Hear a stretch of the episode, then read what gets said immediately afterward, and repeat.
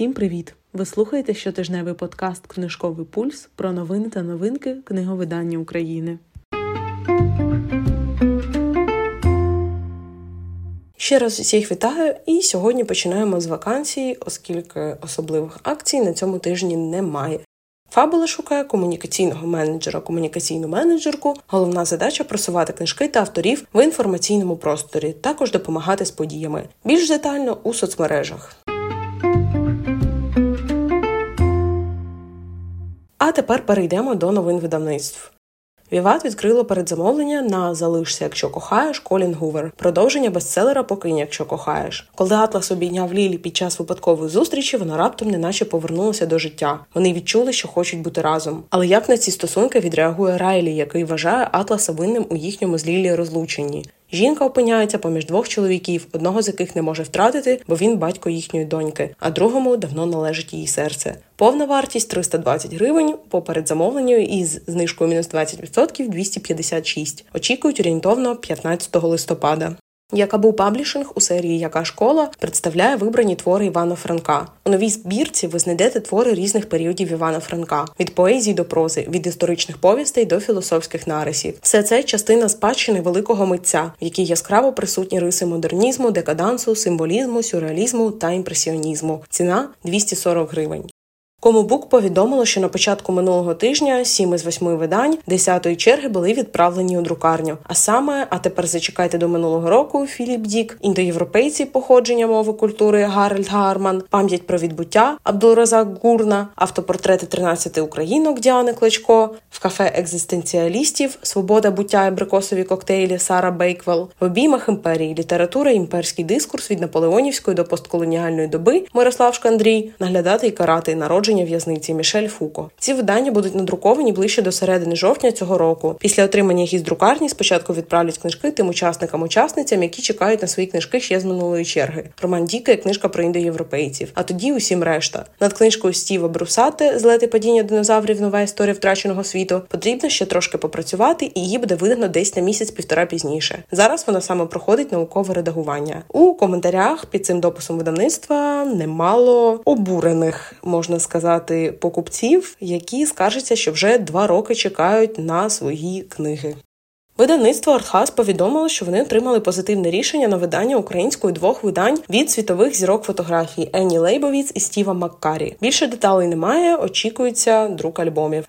Кому Бук видасть «Справжня віра. Злети падіння Стена Лі», неперевершеного майстра коміксів Абрагама Рісмана. Абрагам Рісман провів ціле розслідування, взяв багато інтерв'ю і докладно описав життя Стена Лі з його перемогами і поразками. Кажуть, що ця книга руйнує міф про Лі як про веселого, добродушного дідуся і демонструє, як Стен Лі став популярним завдяки чужим талантам. Книга містить триста тридцять шість сторінок, за передзамовленням коштує чотириста двадцять вісім гривень, потім буде коштувати чотириста п'ятдесят одну. Очікується з друку.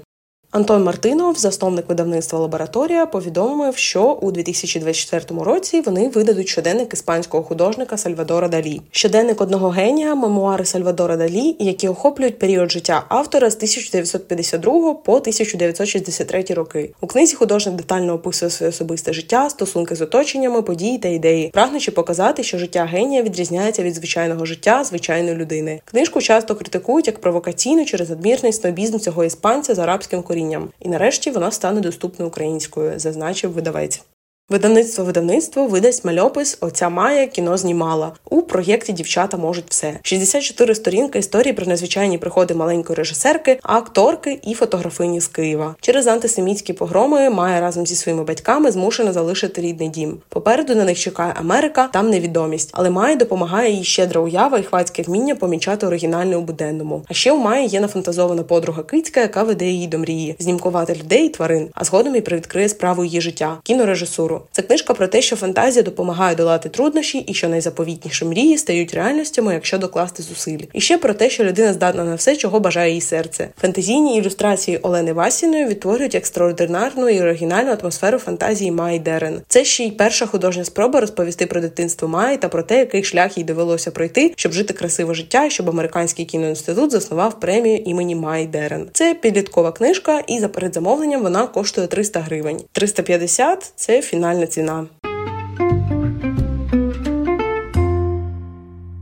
Тепер загалом трохи про книговидавництво.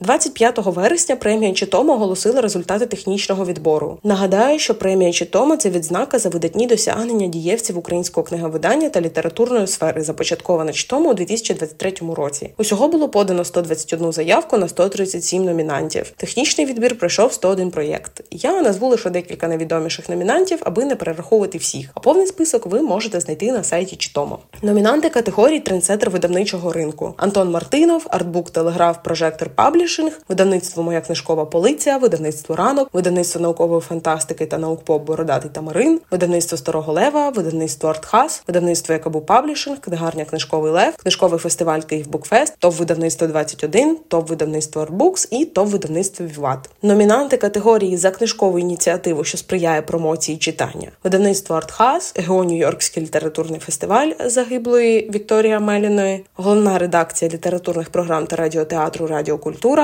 М. Антонюк за книжкову ініціативу «Різниця є», «Каламар», медіа про українську дитячу літературу «Барабука», Лабораторії дитячого читання МАН України, Національна книжкова платформа України «Якабу», Тетяна Гонченко-Андрющенко, книжковий телеграм-канал «Непозбувний книгочитун», щорічна літературна премія «Книга року бі бі сі», ютуб-канал «Шалені авторки», ведучі Віра Агеєва та Ростислав Семків. Номінанти категорії «Амбасадор української книги»: Андрій Лесів та Романа Романишин, творча студія «Агравка», Богдана Неборак, видавництво «Віват», видавництво «ArtHas», видавництво «Юкрейнер», Вікторія Амеліна посмертно, Віра Агеєва, Львівський букфорум «Форум видавців», Тамара Горіха-Зерня, Українська асоціація видавців і книгорозповсюджувачів і Український пен. Відомий український фотограф Мстислав Чернов повідомив, що два роки видавництво «Саміт Книга» не виплачувало йому авторських гонорарів за його роман «Часи сновидінь». Більш того, вони приховують продажі книги. Згідно з авторським договором, видавництво має звітувати Чернову про продажі кожні три місяці. При цьому власник та директор видавництва постійно використовує моє ім'я для промотування. На всі мої запити вже рік відповідає «завтра», користуючись тим, що я зайнятий роботою на фронті. Цим повідомленням я забороняю Ігорю Степуріну, Івану Степуріну та видавництву «Саміт Книга» використовувати моє ім'я та мою книгу для реклами. Я не хочу мати з ними нічого спільного, написав Чернов у себе на Фейсбуці. Також він попросив зв'язати з ним знайомих з подібними проблемами, бо фотограф має підозри, що така робота з авторами носить системний характер. Сподіваюсь, винесення цієї історії в публічний простір допоможе мені та іншим авторам знайти справедливість. Пізніше у коментарях він додав, що видавництво відправило йому частину звітів та вибачення, але це тільки частина звітів за два роки і, чесно кажучи, принципово вже нічого не міняє. Мстислав Чернов у коментарі Читомо розповів, що у видавництві пообіцяли надіслати слати гонорари якнайшвидше. Після цього мої питання до них будуть закриті, але я наполягатиму, щоб «Саміт Книга» не використовували моє ім'я як книжку у своїх публікаціях, як робили це раніше. Вони використовували їх для піару, але ігнорували мої запити про гонорар і звіти про продажі. Ця ситуація – свідчення того, як мало автор має контролю над тим, що робить видавництво, а єдиним механізмом впливу є публічність, зазначив Чернов. Засновник «Саміт Книга» Ігор Степурін повідомив, що книжку Мстислава Чернова видали навкладом у тисячу екземплярів напередодні повномасштабного вторгнення. Сьогодні книгарні та торгівельні мережі надають звіти виключно за запитом, а наші співробітники у ситуації, що склалася, не завжди оперативно надсилають запити. Перепрошуємо за ситуацію, що склалася, але ми завжди на зв'язку з Мстиславом, як і з іншими нашими авторами. Реалізація книжки Мстислава Чернова на тепер складає двісті шістдесят шість книжок. З найбільших мереж книгарня «Є» продала сімдесят вісім книжок, «Якабу» сімдесят три книжки, «Книголенд» вісімнадцять книжок тощо, розповів Степурін у коментарі Читомо.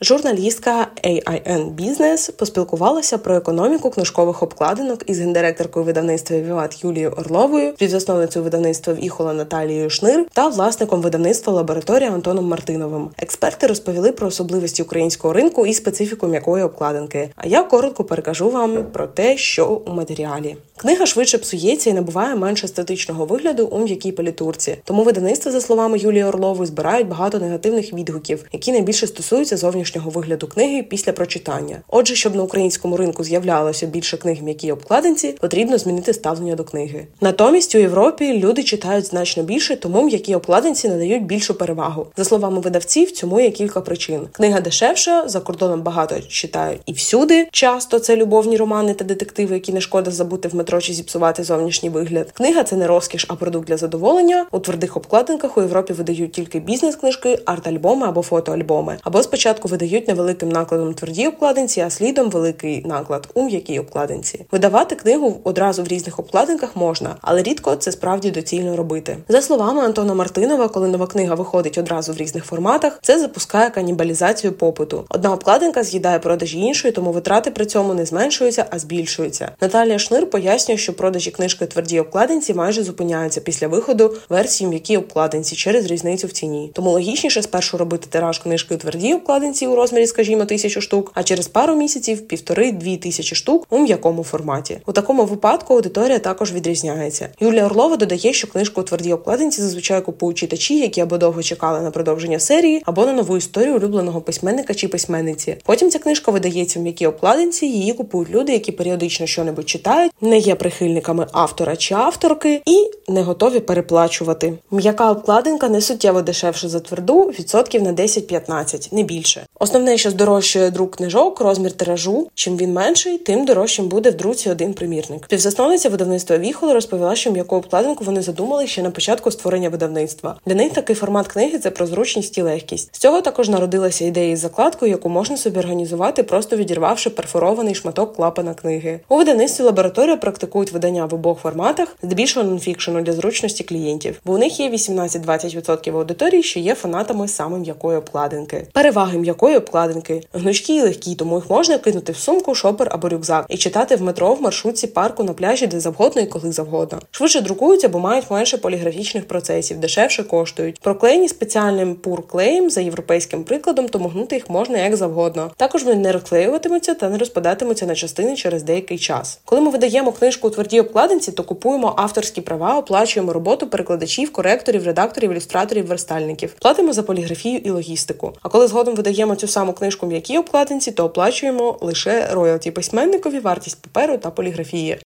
Дмитро Феліксов поділився успіхами книгарні «Рідит» у вересні. До завершення місяця залишилось два робочі дні. Вони визначать, чи досягнемо ми показника двадцять тисяч проданих книг за місяць роботи, чи ні. На ранок сьогоднішнього дня, тобто двадцять дев'ятого вересня, ми продали вісімнадцять тисяч чотириста вісімдесят чотири книги. Якщо говорити об'єктивно, то це, в принципі, доволі високий показник, проте книгарні мала в цьому місяці ажіотажне відкриття з великими чергами. Тож, в принципі, говорити про щось більш показове можна буде через декілька місяців. місяців роботи цієї книгарні. А на цьому тижні з новинами все. Сподіваюся, що вам було цікаво та корисно слухати цей випуск. В описі ви знайдете посилання на інші платформи та телеграм-канал, де можете залишати свої коментарі та побажання. А ми з вами прощаємося до наступного тижня.